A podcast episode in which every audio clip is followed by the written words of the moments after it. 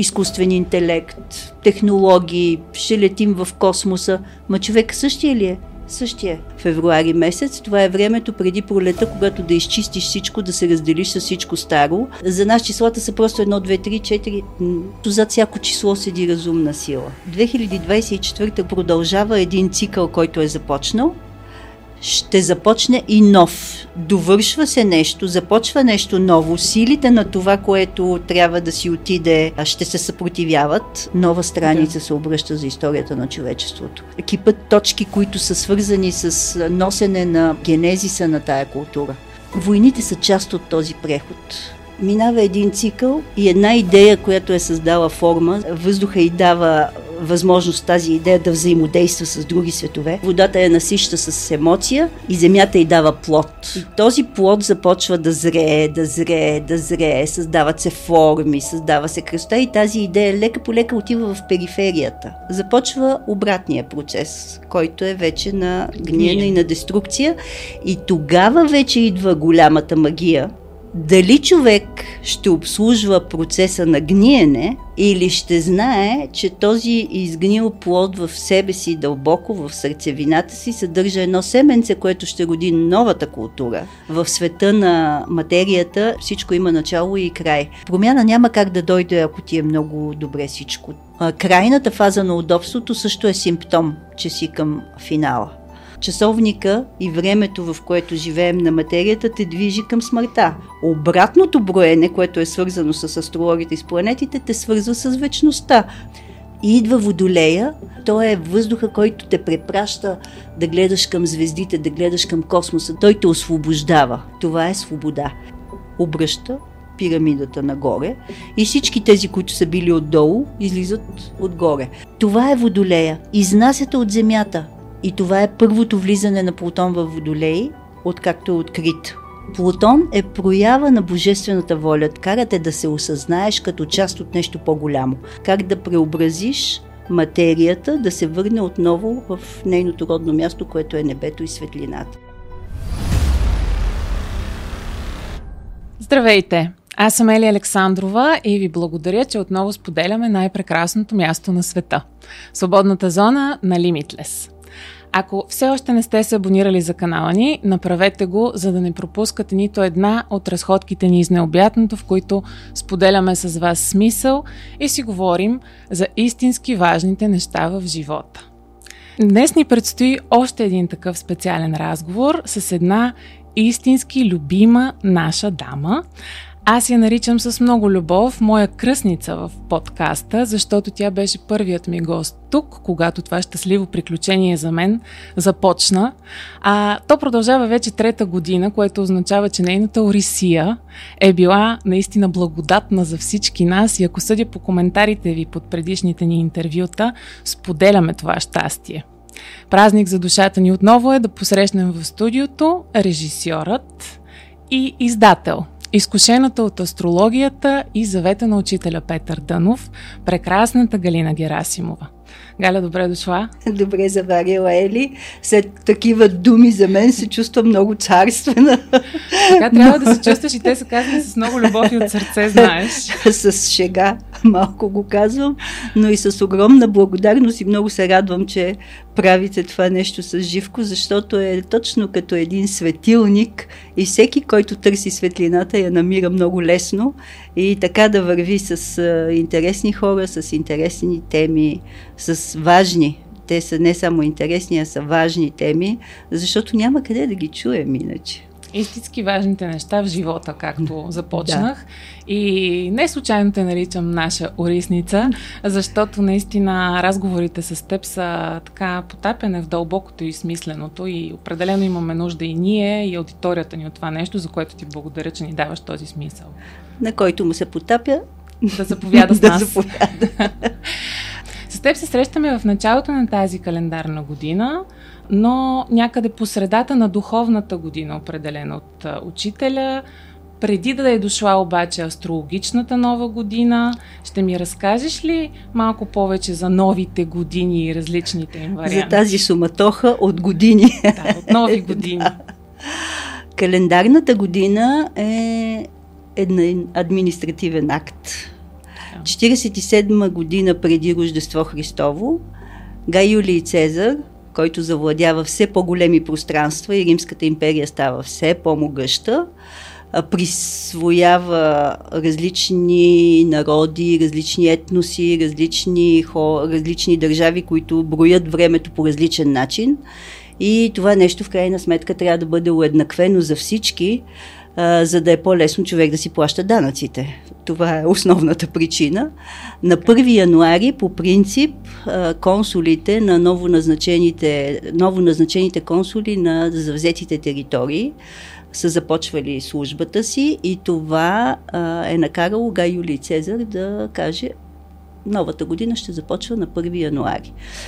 Римляните са имали най-напред 10-месечна, 10-месечен календар и не случайно десембър, децима, uh-huh. 10-я месец е последния, е бил, започва с март месец, разбира се, посветен на бога Марс.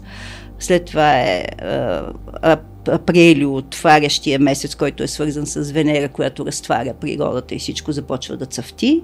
Мая е богинята майка на Хермес, привлекла при себе си а, и телеца, и близнаците, който е управляван от Хермес. Юни е свързан с богинята Юнона, след което са започвали такива броими месеци, 5, 6, 7, Гай, Юли, Цезар и Август идват в последствие като два месеца. Но в по-късен етап слагат, привнасят още два месеца, а, става 12-тичен календара и последните два месеца, които влизат в календара са януари и февруари, които дълги векове са били последни от а, годината. Януари, за него ще стане дума, може би и след малко, като се заговориме за 2024 година, януари Янус е бога на етруските, който е слънчевия бог, той е с две лица. И това е времето, в което гледаш и назад, и напред. Ага. Тоест, това е прехода, който приемаш, той е много Сатурнов, Слънчево Сатурнов, който приемаш миналото, знаеш какво да изтеглиш от него, за да го продължиш напред. А февруари означава очистваш се и това е времето, което преди пролета, не случайно житния режим се прави тогава, февруари месец, това е времето преди пролета, когато да изчистиш всичко, да се разделиш с всичко старо. А, много често в древността това се е правило с карнавали и цели мистерийни такива и ритуали в, в които ти слагаш другостта. Когато сложиш някаква маска, вече не си ти, личността не е Галя, не е Ели, да. а една другост, през която преминава и протича една по-висша енергия, благодарение на която изчистваш излишното и си готов за новата пролетна енергия, която пристига. Това е римския вариант. Така. От 47 година преди Рождество Христово, 1 януари, е начало на новата година. Има една корекция, която е Григорианския календар, но това са двата календара, с които работи а, една огромна част вече от света. Разбира се, далечния изток си има други календари и така. А, същинската за нас астролозите година нова е пролетното равноденствие, да. когато светлината наделява над тъмнината, започва първата зодия Овен, и Марс, който управлява Овена, изтегля тази победа на светлината. В много от древните народи, келти, етруски, много още прабългарите също, а, са тяхната нова година е започвала с зимното слънцестоене, когато пък от тъмнината, това е по принцип един така наречени техтонични и уранични богове. Хтоничните са всичко, което е свързано с тъмнината, пасивността, земята и този елемент, който дава ресурса и ураничните, небесните са тези, а, които са свързани с а, светлината. По принцип в а, традициите на много от а, древните народи, това взаимодействие, че светлината излиза от тъмнината и това е всъщност създаването на живота. Както и започва и битие, първа глава, би Бог създаде небето и на земята, а тя беше неустроена и пуста. А, старите гърци започват, че в начало бе хаоса. При траките също, същото древни орфически мистериен такъв също започва с най-напред с великата богиня майка, която ражда сина си, който след това става Както и да е. Това взаимодействие между тъмнина и светлина е основополагащото в повечето от календарите. Тези, другата част, които започват с зимното слънцестоене, пак е раждането на светлината от тъмнината. Учителят дава 19 август като божествена нова година.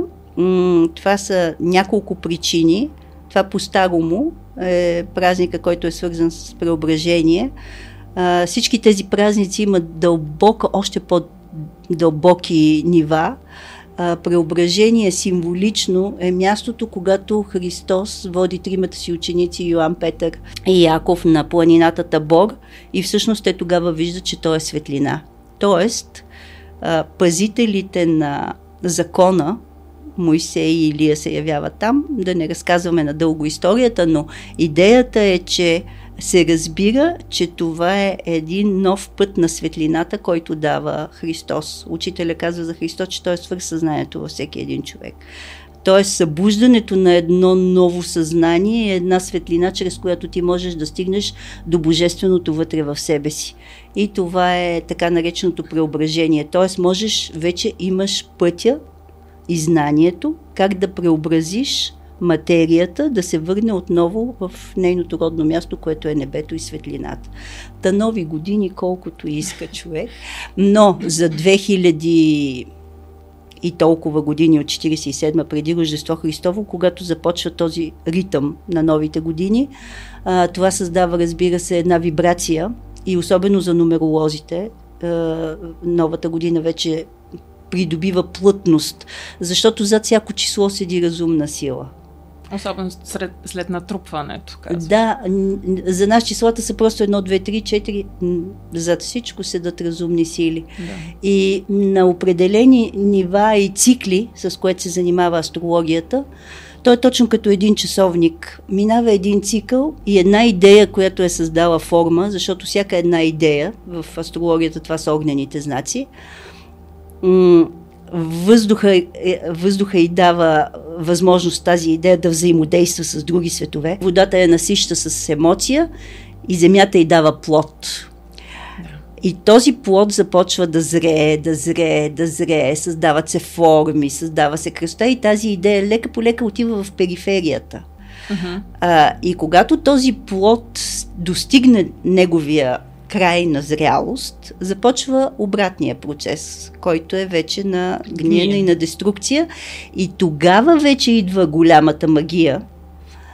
Дали човек ще обслужва процеса на гниене, или ще знае, че този изгнил плод в себе си, дълбоко в сърцевината си, съдържа едно семенце, което ще роди новата култура и новата идея, и то съдържа съзидателните сили, а принципа, който а, разтваря тези форми, а, съдържа разлагащите сили, съдържа в себе си този, а, как ска, процеса на, на, на разлагане, на финализиране на, на, тази, на, на тази форма, защото в света на материята няма вечни плодове. Там всичко има начало и край. Света на вечността е този на другите стихии. И аз затова много често се смея с, с, с астрология, като си говорим с приятели за астрология или е, като учим астрология и казвам, всички планети се движат по паневритмията, обратно на часовниковата стрелка. Часовника и времето, в което живеем на материята, те движи към смъртта. Да. Нали, цъкат и часовника и в един момент приключва. Обратното броене, което е свързано с астрологите и с планетите, те свързва с вечността. Какво предпочиташ? Да живееш с вечността или с... и така, тези процеси, ако човек, астрологията много помага човек да излезе от света на формите. Да. Защото за астрологията, ето, например, сега Плутон, за който сигурно ще стане дума, а, по някое време, ако се сетим да си говорим за 24-та година, да. а, Плутон, например, е един часовник с 250 годишен цикъл. То безотказно работи. Безотказно. Просто се връщаш на всеки 250 години и виждаш един часовник как е завъртял едно време, то си е свършило работата, започва нов период, нов цикъл, нов цикъл, нов цикъл и така. И когато човек се занимава с тези неща, дали ще е астрология, дали ще е нумерология, дали ще е нещо, което не е свързано с формите, тогава изведнъж се чувства много по-спокоен и много по-вечен. Да. Такава хубава а, рамка даде на безкрайността, в която и аз искам да протече нашия разговор, но ако трябва да обобщя това, което каза за годините, може би само административната нова година, тази, която масово празнуване, празнуваме, не е свързана с идеята за мрака и светлината. Всичко останало, новите начала са свързани с това. Да. А... Мрака и светлината. Началото, новото начало, точно така, защото божествената е най-голямото тържество на светлината, да. тогава когато слънцето е най-пишно и с цялата си такава тържественост, да, да, и мощ а, огрява и те свързва с а, твоето предродство. Да. Защото ние сме светлина, колкото и да не ни личи, на някой особено. Да. на такива светли. Тук всички сме светли и, и, и всички се стремим към светлина, това е сигурно.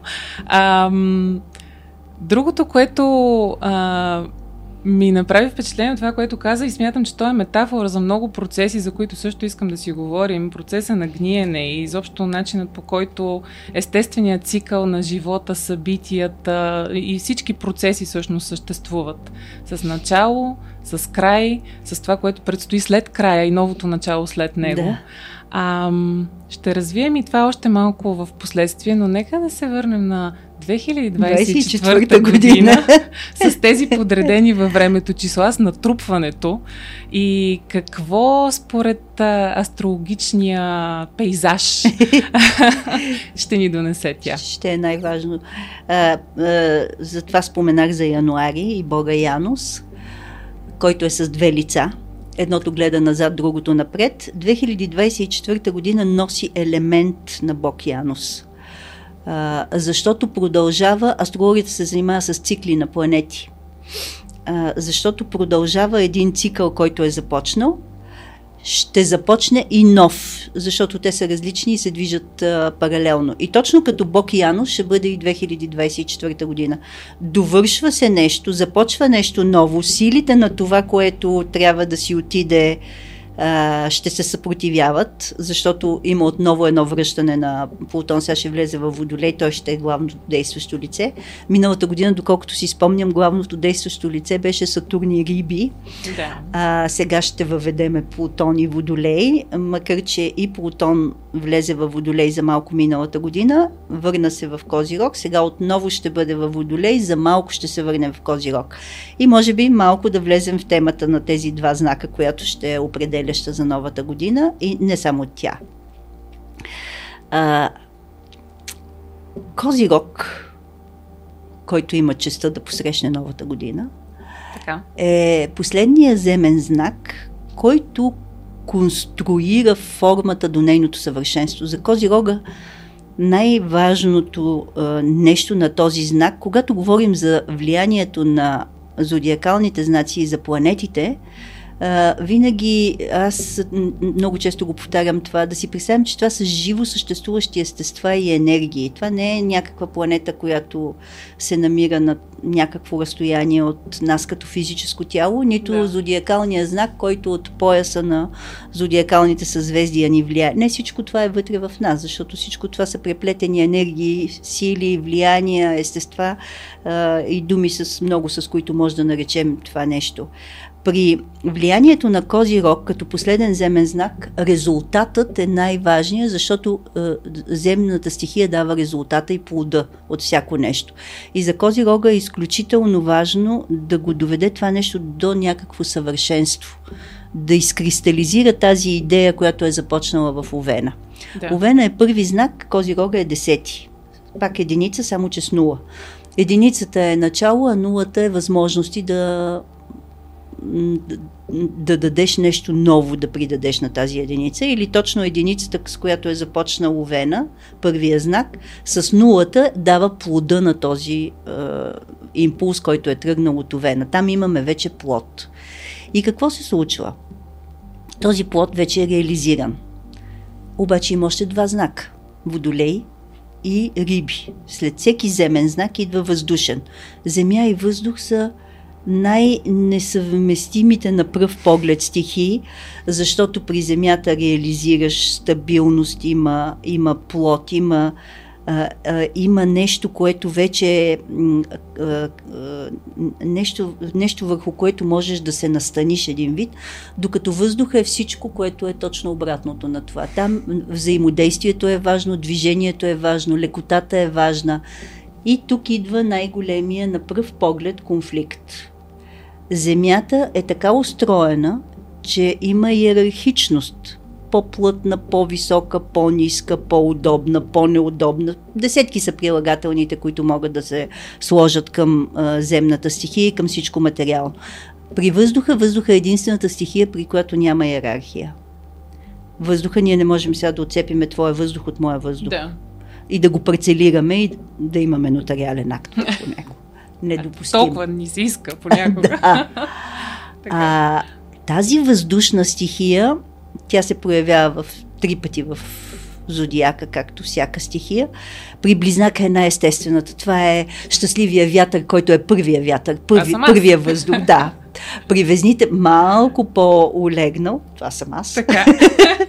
Когато този въздух се движи между мен и теб, да. между мен и това, което харесвам, между мен и това, което не харесвам, но то е концентрирано между субекти, които са един срещу друг. И идва водолея, който е същия този въздух, обаче той е космичен въздух вече. Той, е, той се е изтеглил толкова много вече от от всичко земно, че той е въздуха, който те препраща да гледаш към звездите, да гледаш към космоса, да гледаш към... Той те освобождава. Водолея, първото нещо, което се казва, когато кажеш водолей, това е свобода. Имаме, значи имаме един козирог, който е изградил една абсолютно стройна система, стратегия, яснота, подреденост и тип иерархичност, която е като пирамида, ако може да си я представим, и един водолей, който иска да те освободи от всичко това. Какво прави водолея? Обръща пирамидата нагоре и всички тези, които са били отдолу, излизат отгоре. Той е свързан с революциите, той е да. свързан с а, смяната на гледната точка абсолютно. Променя ти а, перспективата, всичко, както си гледал и си имал план, да. по който да се движиш, изведнъж той ти хвърля листа и казва, не, това, което идва като импулс от космоса, с това ще се занимаваш. Това, което идва от душата, с това ще се занимаваш. Това, което а, те прави част от едно голямо общество, най-напред по-малко, после по-голямо. Какво е водолея? Приятелски кръгове, общества, които са близки като идеи, хора, които се харесват и са заедно, групи в все по-голям мащаб, все по-голям мащаб, все по-голям мащаб, докато осъзнаем, че ние сме всъщност еднакво no. любими на Бога. И едно цяло. Едно цяло. Това е идеята на Водолея.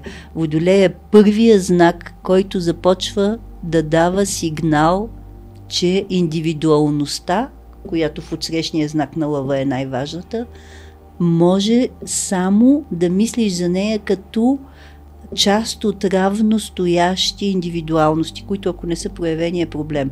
А ако са проявени, те могат да влязат в тая цялостност, в, тази, в това съзнание за единство. Максимумът, който индивидуално можеш да дадеш за общото благо. Там процесите текат само в пространство, което е за всичко.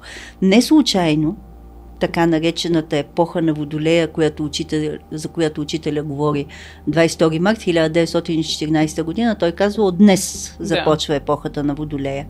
А, разбира се, това го казва един учител. Тази година едно, имаме и годишния. Да, едно съзнание, което е пробудено и обхваща цялото знание. За нас тя ще настъпи постепенно. Обаче, какво се случи? Излетяха хората във въздуха летят самолети преди това от 14-та година. Това е типичният водолей. Изважда хората от земята.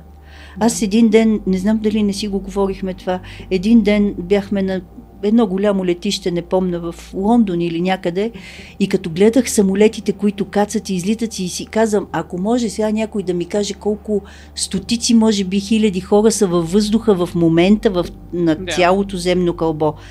Това е водолея. Изнасяте от земята. Изнасяте в едно по-леко пространство. Започваш да се придвижва с лекота от... Кой ти е мислил преди 100 години, че всеки един а, ще се качи на един самолет и за часове ще стигне до другия край на земята, като си помисли, че Вашко да гама с една гемия 27 метра дълга е пътувал години, а за да стигне. години все по-нагоре към космоса. И все е по-нагоре до Марс, да, до Луна, до планети и така нататък. Та, водолейското пространство е това, а Плутон, когато влиза в Водолей, предишното му влизане, той се движи за 250 години. Едно много важно уточнение – когато една планета е открита, нейното влияние е много по-силно върху хората, защото за да я видиш тая планета, за да я отчетеш, че съществува, от тези говорим трите невидимите за човешко око, това значи, че сме събудили сетивата за вибрацията на тази планета. Тя колкото е по-отдалечена, толкова е по-финна. И това е първото влизане на Плутон в Водолей, откакто е открит. Uh-huh. Предишното, тя и преди това е действала, но не толкова интензивно, не с такава интензивност и толкова силно влияние върху съзнанието на хората. Предишното влизане на Плутон във Водолей а, започва така нареченото време на просвещението. Значи, стига с тези хора, които са избрани и образовани, една стотна част от всички. Знанието какво е? Знанието е светлина. Знанието какво е? Знанието е споделяне. Знанието какво е? Знанието е взаимодействие. Знанието какво е? Разширява твоето съзнание. Всичко това изведнъж започва епохата на просвещението, която дава цялото това знание за всеки, който пожелае, а не за този, който е избран. Mm-hmm. Още по-рано, ако се върнем. Водолей и Плутон във Водолей е времето, в което е, започва реформацията – Значи до този момент вярата ти в Бог се, е по точно определени правила. Ти вярваш в Бога, ако точка 1, точка 2, точка 3, точка 4. Идва Мартин Лутер и казва на Ватикана не съм съгласен. 95 тези са закачва на края на на края на света е това. На края да. на света, някъде в Германия. По това време папа е Лъв десети това е Медичи, това е разцвет на култура и на всичко и някакъв си там някъде му казва, че не е съгласен с него. Това е абсурд. И лека по лека, лека по лека влиза Плутон във Водолей. В началото е страшно съпротивление срещу това и са били готови силата на църквата по това време е готова да смаже всеки неправилно вярваш. Мартин Лутер в началото е подложен на на жестока репресия. Това все още Плутон е в Козирог. Обаче Плутон влиза в Водолей и цялата тази искра, която е подадена, завладява цяла Европа, в последствие цяла, е, цяла Америка.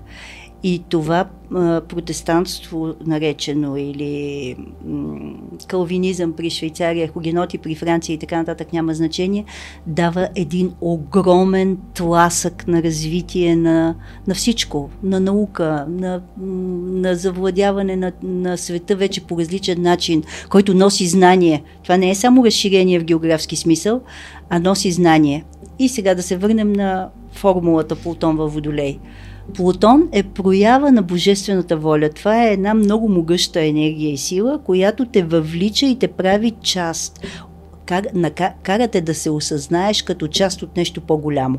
Да. А Водолея го разпространява това нещо с страхотна сила в много големи мащаби. И ако трябва да кажем с две изречения, представям си аз да кажа нещо с две изречения, е почти невъзможно. Да. да. Но това, което е, очаква се, очаква сега Плутон, е да даде отново отново нов рекурс на цялата ни култура, на цялата ни представа за това, кои сме, а, защо сме, а към Плутон ще се присъедини след малко, ще стане въпроси за другите два акцента, които са на, свързани с годината. А, но основното нещо е, че ще започне а, а, много, големи групи да, много големи групи да се осъзнават като цяло. Uh-huh. За голямо съжаление, природата на Плутон е такава, че това осъзнаване като цяло сминава обикновено през а, а, страдание. Очаквах, че ще кажеш това. Да, Плутоновата енергия е такава. Трите трансатурнови невидими планети и трите променят голе, а, обществото, и трите променят общото съзнание на хората, но по различен начин. Оран пристига с гръм и трясък и прави революция. Нептун нежно те разтваря и започваш да мислиш за, за хората. Той е по, по линия на сърцето върви повече, докато Плутон започва промяната ти в началото дори не я усещаш. Нещо започва да жужи долу дълбоко. Нещо под земята, нещо лавата започва да, да движи и когато всъщност тая промяна вече е започнала, малко, едва ли не когато е на финал тя да се свърши, ти осъзнаваш какво се случва. Тоест това са много големи процеси и ако човек не е свързан да мисли в вертикала свръхсъзнание, подсъзнание, защото процесите на Плутон са свързани изцяло от подсъзнанието, което съдържа цялото знание, цялото съществуване, цялостността на идея. Там са, там са минералите, животните, растенията, там където сме в цялостност, там е корените на, на всичко в това подсъзнание и ако човек има тая нагласа да работи с въпросното подсъзнание и свърхсъзнание, тогава няма да бъде изненадан от потока Плутоновия. А, а иначе всяко свързване с форма, като казвам за форма, не говоря само материалната форма. И емоционалните форми, и мисловните форми, и нагласата за общество. Всеки, всеки свързан с формата ще бъде за, за всеки така човек ще бъде по-мъчително. Нищо няма да остане. И Нищо пак се върнем да от... на промяната, която спомена с появата на Мартин Лутър и това как имам план, става, имам мечта. Може би нещо такова предстои сега в този контекст, че формата ще стане не точно цел към нещо, а енергийно споделяне на някакъв смисъл, към който заедно вървим, примерно. Ако, ако започнем едно съвсем пробег исторически бърз, този път, че съм бърз. Анти, а, античност, хоп, часовника, кога се смята края на античността, по учебниците, когато сме учили, края на античността се смята датата, когато Юстиниан затваря Платоновата академия, вече като езическа, и с това се слага край на античността.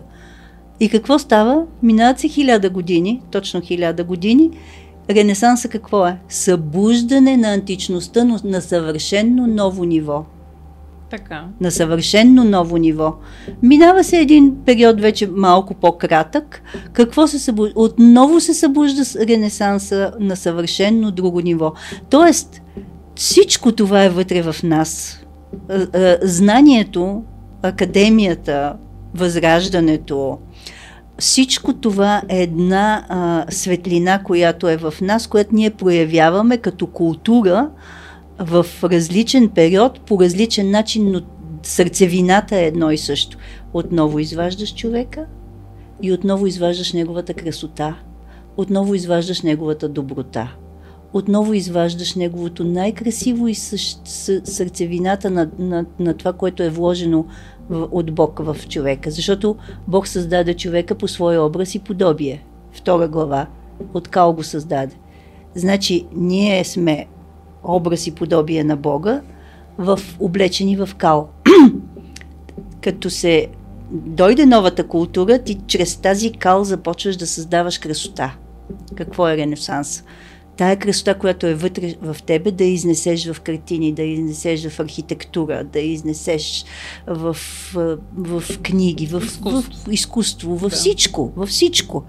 И това в един момент те изтегля, изтегля, изтегля, изтегля в периферията. Аз много обичам, всеки път давам Римската империя за пример, не знам защо, но една Римска империя или Александър Македонски. Той завладява света, носи култура, върви с него Аристотел, върват от учени, елинизират света, което значи, че го правят една среда за проява. Римската империя в същия начин. И край идва един момент, в който не можеш повече да, си, да изнесеш този импулс в периферията. Дошъл е последния, последния сантиметър на възможности, импулса, който е първичния, който е тръгнал, е стигнал и край. Това му е диаметъра. И започва този въпросен обратен процес на разлагане. Ние го живеем в момента. На този етап ли сме? На този етап сме. Нашата култура, то е очевидно. Нали? Няма нужда да, няма нужда кой знае колко. Да, кой знае колко човек да, е, да търси дълбока символика, за да го види с, на всеки. И пак казвам, това е част от процеса. Да. Семенцето, което е вътре в плода, това божественото в човека, то е непокътнато семенцето си седи, а разложения плод ще създаде добрите условия това семе да поддържа, защото то е тор. И това и от тая култура след това възниква нова, след това нова, след това нова и това няма край. И всяка нова култура идва с а, а, новите ценности, които са същите, тези, които Бог е вложил в душите ни. Цикъл. Да, цикъл, само че формата вече е по-различна. Сега, примерно, изкуствен интелект, технологии, ще летим в космоса. Ма човек същия ли е? Същия. Естественият интелект ще бъде ли променен? Няма да бъде променен. Условията ще бъдат различни и въпрос да, на адаптация отново. Да. И, а, и няма, аз това се смея, викам, защото нали, най-различни дискусии тъкат за изкуствения интелект и аз след това се смея и викам, най-накрая да излезе сърцето на мода. Защото ти с изкуствения интелект не можеш да се сравноваваш. Той ще ти даде за отрицателно време цялото знание на света. Не можеш да се състезаваш с него, обаче аз имам сърце, пък той няма. така че... Много ми харесва тази формулировка да излезе сърцето на мода и наистина на фона на, на това, което предстои от към мощ на изкуствения интелект и неспособността ни да се сравноваваме с него, може би ще стане много повече хора отново да, всъщност. Да, защото ние това се смеехме. Скоро имахме концерт за края на годината, а, астрологичните ни концерти и аз казвам, приятели, може би до година, по това време моя холограма ще ви разказва за това, каква ще бъде следващата година. Използвайте сега да се прегърнем, защото не се знае. Прегръдката ще стане а, важната. Физическия контакт като цяло може. Да, а, е, разбира се, неминуемо, неминуемо един такъв а, а, скок, защото а, технологията, доколкото аз съм доста далече от а, знанието технологичното, съм катастрофа, бих казала. Ти си в космическото но, знание. Но, така, това, че... но това, което забелязваме, че там нещата се развиват като така на скок. В смисъл, да. изведнъж става нещо, което променя много света. Кой си е мислил, че в телефона ще ти бъде преди 10 години, че ще бъде банката, фотоапарата, камерата, бележника, тефтера и всичко. всичко. Да. А, и ето това се случи сега по всяка вероятност, защото следващото нещо, за което следващия акцент астрологичен, вече е свързан с, с това. Въпросната 2024 година е точно както говорихме за Янос. Едното лице назад, другото напред. Тоест, един мост, това е едно предверие. Тази година ага. можем да я гледам като едно предверие. Цялата година е в тази да, роля. в тази роля, като ще има, разбира се, такива по изблик на, на неща, на информация, на, на случки, а, които ще бъдат малко по-силни, но като цяло е просто един такъв а, а, преход. преход, трансфер. Точно така си го представим като едно предверие към един нов храм за човечеството. Съзнанието на хората, което ще, ще бъде в един нов храм. Каквото и да се случва. Сега може да прозвучи малко дори цинично, но войните са част от този преход. Да, когато ние не въпрос, участваме, да. да, когато ние не участваме във война, е много лесно да говориш така, нали? Всеки би казал, че ако ние сме във войната по друг начин. Така е. Войните е, са започнали от Авел и Каин. И те никога не са свършвали. Дай Боже някога да озреем, но така като гледам темпото, с което се развива съзнанието ни, няма да е скоро. Това е част от природата ни и когато дойде едно такова време, ма нека да погледнем последните 100 години. Преди 80 години са ни бомбардирали американците, сега сме в, прият... в много приятелски отношения с тях. Преди 30 години сме били в приятелски отношения с руснаците, сега сме в битка с тях. Преди 120 години Русия и Турция са били най-големите врагове, сега са приятели. Англия и Франция са водили 100 годишна война, сега са приятели. Това е едно от гледна точка, ако се абстрахираме от доброто и злото, това е едно взаимодействие пак на енергии и на такива неща. Да, ужасно е страшно. на Ами, толкова... Между хората дори. Да, да. да искам да кажа, че, че факта, че почва да ври навсякъде и да жужи, е също симптом на това, че се обръща страница. Нова страница да. се обръща за историята на човечеството. А, защото кипи кипът точки, които са свързани с носене на, на, на генезиса на тая култура. Нашата култура в така средите езотеричните се води петата подраса на петата раса, която е с етикет англосаксонска култура. И ако направим и още едно прехвърляне, тя започва с Елизабетинската епоха и завършва с Елизабет II. В смисъл като кавички. А, в смисъл, че това са едни такива знаци за човек, който се интересува от, а, от тези Циклите. неща, от тия символи. Той ще, те се виждат веднага. Те са като, като строфи на една голяма космична поема. И всички ние преминаваме от, а, през тях като през едно училище, защото ние се прераждаме, сега сме врагове с някой, ма ти предишния си живот може да си бил там ненавиждаш някой ми следващия живот, че си там. В смисъл, ако човек не се абстрахира от това, че живота ни е едно училище, една класна стая, в която изучаваме определени неща, а, ще сме свързани с тая форма. ако си със съзнанието, че си ученик и преминаваш през училището, гледаш по съвършенно различен начин на живот. Да, на теория е лесно. Да. той на практика трябва да бъде лесно, но какво ни пречи всъщност? Това, че ни шуми някаква потребност в главите да бъде нещо различно ли? Защо инерцията, на... инерцията на материята е много силна. Инерцията да. на материята е много силна, особено когато, както казвам, нашата култура, всяка култура, когато вече е в своя разцвет, тя те дърпа с всичко. Mm-hmm. А, удобството, а, крайната фаза на удобството също е симптом, че си към финала. Значи сега е огромен проблем, ако трябва да отидеш да си пуснеш а, да. телевизора без дистанционно. Това, това вече е страшно. Криза е голяма. Ние не си даваме сметка колко много сме свързани с а, форми и глезотийки на нашата, mm-hmm. на нашата култура. Какво му трябва на човек иначе като се замисли?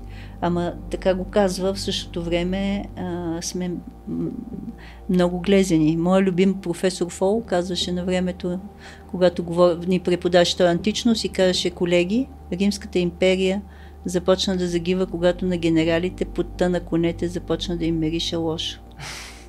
Значи ти водиш легиони, обаче вилата, мозайките, фонтаните, красотата, музиката, изкуство, това вече започва да те привлича. Да. Диваците там ще ти пазат границата, обаче диваците я пазат до едно време, после идват и идват на твоето място. Така е живота. Това е както свят светува. За да дадем опозиция на, на това, което последно спомена, нека да, да се издигнем към учителя. Добре, с удоволствие. Това винаги е една, една високо светла зона, в която попадаме с удоволствие. А, иска ми се днес да си поговорим за него и наследството му м- м- през темата за образованието, през темата за знанието, за да продължим линията, която вече започнахме. Каква е гледната точка на учителя към образованието? Темата за образованието изобщо. Аз, нали, от Адам и Ева започвам винаги, винаги. и този път. Само като си помисли човек от какви родове а, идва учителя, а, това е а, веднага дава, веднага дава насоката. А, дядо му по майчина линия Хаджи, Чурбаджи Атанас Георгиев, прави в село Хадърджа, тогава по това време се е казвало село Хадърджа, в все още Турска империя, Варненска каза, първото училище в цялата Варненска околия. Във Варна не е имало българско училище. Имало е гагауско, имало е гръцко, имало е турско, имало е арменско, имало е еврейско, но българско училище не е имало. И чурбаджията, нас няколко пъти е говорил с чурбаджиите във Варна, нямат смелост. Българите са били най-последните там слугинажа на Варна. И той се ядосал и казал, вие като не искате, аз ще направя в селото. С собствени разноски бърка в кисията и прави първа в цялото Варненско околие, което е 1847 година. И кой е учител? Константин Дъновски, бащата на учителя. Той е 15 годишен, той е от един светогорски монах в село Устово, който е легендарен за онзи район, който е събудил душите на тия деца така, че те носят този пламък до края на живота си. А, който е преминал през Родопите тогава, един светогорски монах, много прочут. Да. И а, Константин Дъновски отива с Войчо си в Варна, така се запознава с чурбаджията нас и става учител в първото варненско училище в така. Така се запознава с Добра, която в последствие става негова жена. А, и след това там е много интересна историята, няма да се отклоняваме, защото няма да ни стигне времето, но всъщност дядото е заедно с Иларион Макриополски в Цариград а, се борят за независима българска църква. Той е пратеник на цяла Варна, той представлява Варненската каза. Константин Дъновски е бил един лъв невероятен. Той си позволява да чете Евангелието на български язик, което е революция той в последствие става и представител на Българска църква в, а, а, в не само във Варна а, и така погребане в Свети Архангел Михаил и до ден се гроба му. Там много прочута личност Константин Дъновски. И в тази среда това дете се ражда, третото дете, малкият Петър, е третото дете, което се ражда в една среда, в която се говори само за образование, само за наука и само за вяра. Това е идеята на двата рода. Двата рода се преплитат в заедно и това е мисията им и, и, и смисъла на цялото им съществуване. И забележете, това е нещо, което ме удивлявало най-много.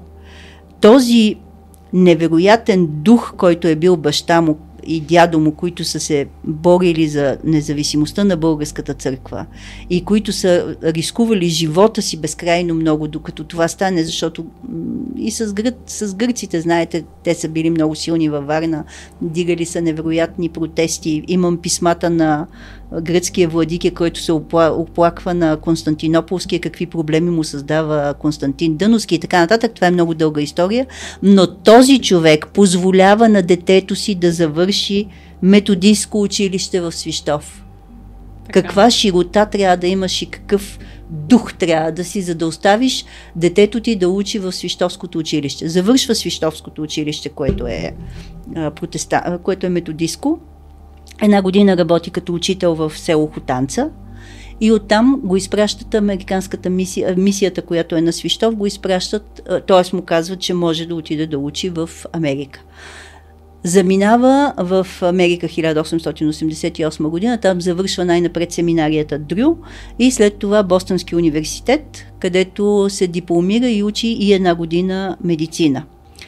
А, Връща се 1885, пропускам уникални истории за Америка, ще ги оставиме за някой друг път а, какви срещи има, какви представ... си да посветим едно цяло предаване. Да, за историята тема, мисля, да. че ще бъде доста интересна. Да, защото има много неща, които говорят за това какво ще се случи. Защото всичкото това са едни семенца. Имаше една приказка, където нали, поставя семенцата в семенцата и те те водят, всъщност те връщат към а, да можеш да излезеш от лабиринта. Да. Е така, семенца, семенца, които след това разбираш, че няма абсолютно нито случайно, нищо случайно Всичко в живота да му. Да, да. да. От всичко това се разгръщат гори после от... И връща се 1885 година и това е интересното. С идването му в България, слиза си с кораба Етрурия от Англия и първата лекция, която изнася във Варна, в читалище Съединение, се нарича Науката и възпитанието. Една година по-късно издава първата си книга единствена книжка – в смисъл, че след това издава няколко послания, Хил Ели Мели Месаил и така нататък, но това е книжка, след което всичко, което е изговорено, е записвано. Само искам да, да наблегнем на заглавието на първата лекция. Науката и, и възпитанието. възпитанието. Това са двата Няма колоса. да коментирам, просто да наблегнем на тези две думи. Така. Това са двата колоса, върху които изгражда в последствие цялото си учение. Наука и възпитание. Какво е наука? Цялата природа. Срещата ти с природа. Съпротивлението на природата те кара да учиш. Какво е науката? Да, да разбереш какво е природата да я разчастиш, да стигнеш до молекулата, да стигнеш до атома, да стигнеш до взаимодействието. Какво е възпитанието? Вътрешната ти природа. Твоя вътрешен свят. Ти не можеш да не го познаваш. Сега изхвърлиха от училищата възпитание. Думата възпитание вече не съществува. Ами, те последиците са на лице. Да, не можеш да познаваш външния свят без да познаваш вътрешния свят. Това огледало познаване на външен свят, наука, познаване на вътрешен свят, възпитание, това е целият смисъл на живота му. В това се, в, в това се изгра, в това са следващите му, той започва 1900-та година са първите му трима ученици на Ташлатепе, когато ги събира, до 1944 година, това са 44 години, а, той говори. 44 години възпитава. Възпитава.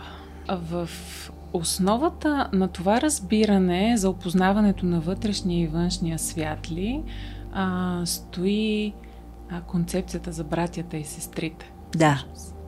Да.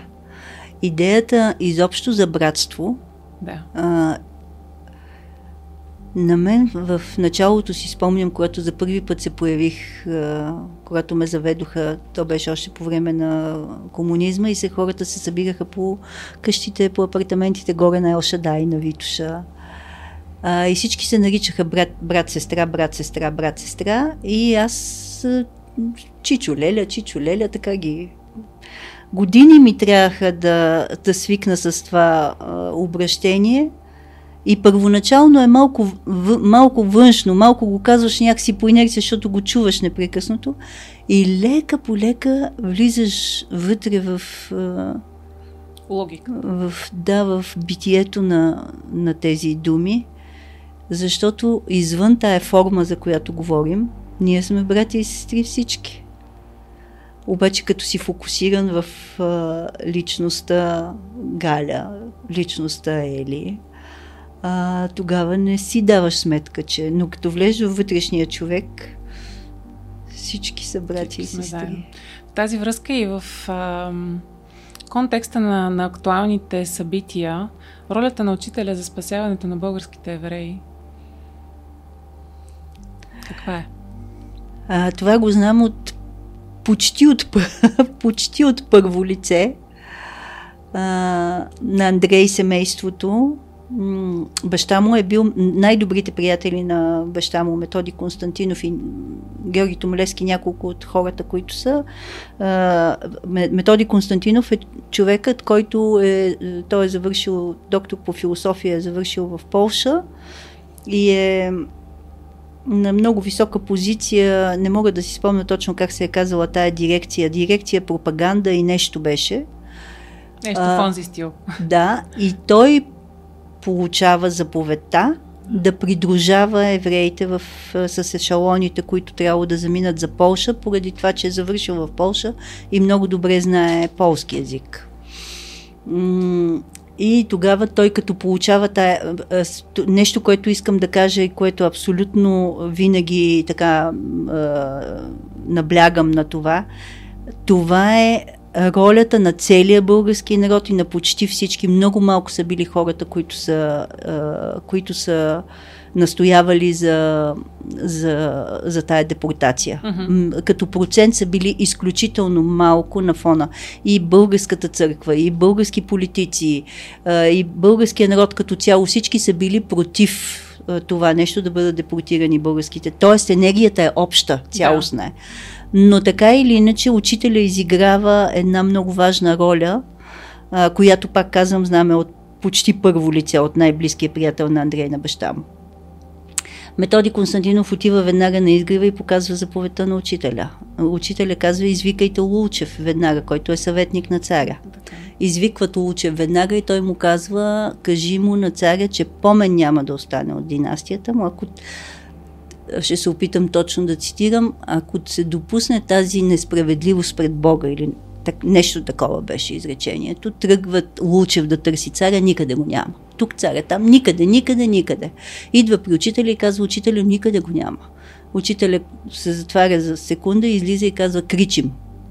Лучев се качва на колата, отива в кричим, царя е бил изключително изненадан и казал, кой ти каза? Учителя му каза, е, Лучев му каза, че учителя го изпратил и той е бил смаян царя за това, че абсолютно никой, освен той шофьора, никой не е знал, че той се намира по това време в Кричим. Заедно с Лучев се връща в София, извикват там, не знам кой, това вече става много късно, къса, къса заповедта за депортацията. Лучев взима парченце и като се е, прибира се, дава парченце на, на учителя от скъсаната заповед, че спира депортацията на евреите. А, и учителя дава на методи Константинов едно лище и казва, това е истинският ти докторат, защото той завършва философия, обаче такава нещо социална философия, не си спомням точно как беше темата на дипломната му работа и той методи го е пазил това парченце, го е пазил до края на живота си от скъсаната заповед. Та това е историята, обаче малко е, как да кажа, всеки път като я разказваме, малко така, няколко пъти ни се е случило с Андрей да я разказваме и казвам си, не е редно ние да го казваме това. По, по-скоро, защото много от еврейството знаят много добре за това. Аз мисля, че е, е важно да се разказва, за да. за да се знае истината, да. а, която много често потъва. Ако щеш дори от гледна точка на това, че ам, привидно изглежда, че политиката, най-общо казано, е много далеч от тези а, теми. Да. А, аз мятам, че и до ден днешен нещата са много свързани. И, привидното никога не е това, което реално се случва отзад да. и никога не е само това, което изглежда. И винаги има хора, които имат повече възможност да виждат по-нависоко от тези, които се допитват до тях. още, е една, важно. още една история има, защо след, учителя, след като е, има такава роля за спасяване, той е бил изключително близък с един от равините. Те са били много близки приятели. Между другото е бил много близък и приятел с а, а, папския анунци, който в последствие става Йоан 23 папа и прави най-голямата реформа в Ватикана. Това е отделна тема. А, но е, когато идва комунизма, и тогава евреите отново са в проблем, нали, тогава преди да се изселват за Израел и така нататък, носят две проветки с, те имат диаманти, които са свързани с нещо с синагогата, не си спомням дали точно с какво са свързани, но ги носят на учителя, той да ги съхранява. Показателно. Защо на него, да. И след това, когато вече учителя си заминава, те преди да заминат за Израел, идват при брат Борис и брат Боян Боев, които са така хората, които остават след учителя, след неговото заминаване и те ги връщат. И това е история, която се знае от тях. Тоест, те имат доверието на когото ще дадат най-ценното нещо е учителя. Да. Не е случайно. А, сега ще си направя така това, което ми идва отвътре, а то е да те върна към астрологията, колкото и да изглежда хаотичен този преход от едното към другото. А, аз смятам, че той никак не е случайен и ми идва отвътре, защото не е случайен. А, и в двата случая говорим за надземните неща, да. за тези, които, които наистина имат значение и на които ако се доверим като енергия, ще ни водят най-правилно. Ам, какво не си казахме за 24-та година и какво друго остана важно да споменем? Да, два, два акцента, които не са за подценяване. Това е, че освен влизането на в Водолей, което ще бъде заедно с Слънцето, това е нещо много важно едновременно Слънцето и а, Плутон влизат, а слънчевите сили, когато един вид подпомагат излизането на сцената, а, да си представим една сцена с завеса. Така. Може да излезе актьора просто и докато излезе на центъра на сцената, чак тогава да го видиш. Но когато с дърпането на завеста излиза и е осветен още от там, от излизането му и следача го води до центъра, е съвсем различно. Тоест, подчертано важен герой. Така. Заедно влиза с следача на сцената. Заедно с Слънцето, действие, което се развива през няколко часа на 20 и 21 януари. А, другият важен акцент е преминаването на най-напред Юпитър ще се срещне с Уран. Това са две планети, които се занимават с бъдещето. И Юпитер и Уран гледат много надалеч. На Уран перспективата е космична, разбира се, а на Юпитер е така ширнала се надалече и когато се срещнат тези две планети, те дават като ей, там е нашата цел надалече. Те се занимават с, те с светлината, те са, а, те са свързани много с духа, с душата на човека, с тая неговата вътрешната светлина.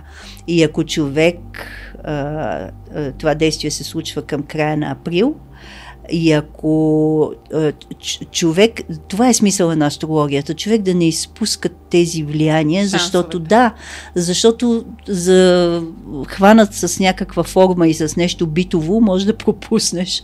Да. А, тогава просто можеш да погледнеш много далече да видиш. И ще има симптоми, които ще водят в тази посока.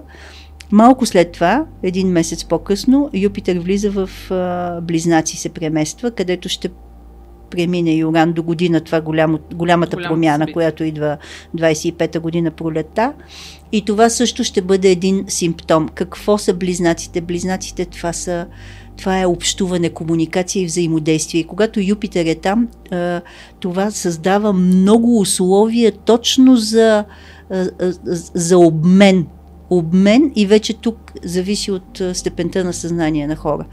За едни ще бъде важен обмена на информация, на други ще бъде важен обмена на знание, на трети ще бъде важен обмена между душите, на четвърти ще бъде да се споделят, да се говори за такива за важните неща, т.е. степента на съзнание вече определя този, а, а, то ще бъде като стихия някакси такава, ще се вятър се едно разтваря, ама такъв хубав вятър, разтваря Много прозорците, да, разтваря прозорците да. да смени въздуха. Целият въздух, който е застоял, ще се ще има възможност да се... Не, гниенето е дълъг процес. Добре, просто ще се проветрим. Да, но започва, но, но той тече, този процес тече. Да. А, и аз пак казвам, ако човек е със съзнанието, че те първа това семе трябва да бъде посадено, което излиза от сърцевината на плода и да работи за условията, в които то ще расте, какво по-хубаво е това? Даже мотивиращо. Ми разбира се, как. Абсолютно. Нещо друго звездите искат ли да ни кажат преди да...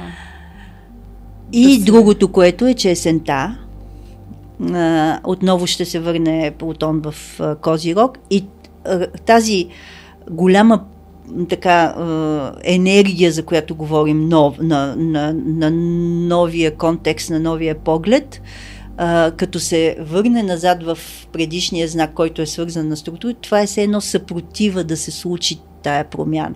Нещо, т.е да си представим, че човек има навика да прави нещо. Разбира, душата му всичко разбира, че трябва да го промени този навик. М- до 10 часа, не ми се става, планината ме вика, светло е, тръгнах един път, отидох на разходка, ма пак ми е по-хубаво да си лежа. Тая съпротива, тая, това удобството на, на, на, на формата и на навика, с които сме толкова много свързани, ще се върне за малко, за да пусне вече окончателно, окончателно до годината, есента, ще има а, е, такъв, е, да сме готови за отново а, така опит да се спре тази бушуваща енергия, която, която се проявява по най-различен начин. По най-различен начин. Плутоновата енергия не може да бъде осъзната веднага.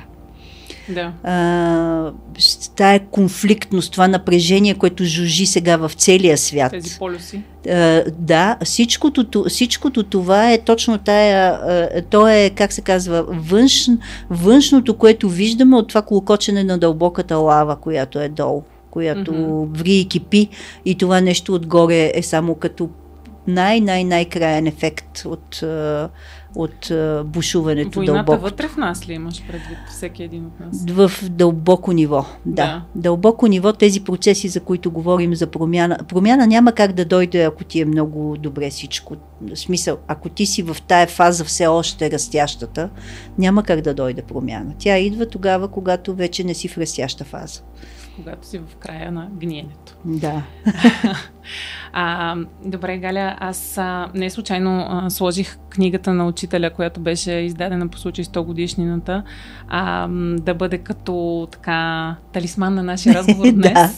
а, след а, тази разходка през астрологията и, и неговото наследство ми се иска да завършим с някаква негова мисъл, която случайно а, да отворим от този хубав сборник с кукичета и началото на пролета, което ще чакаме с нетърпение.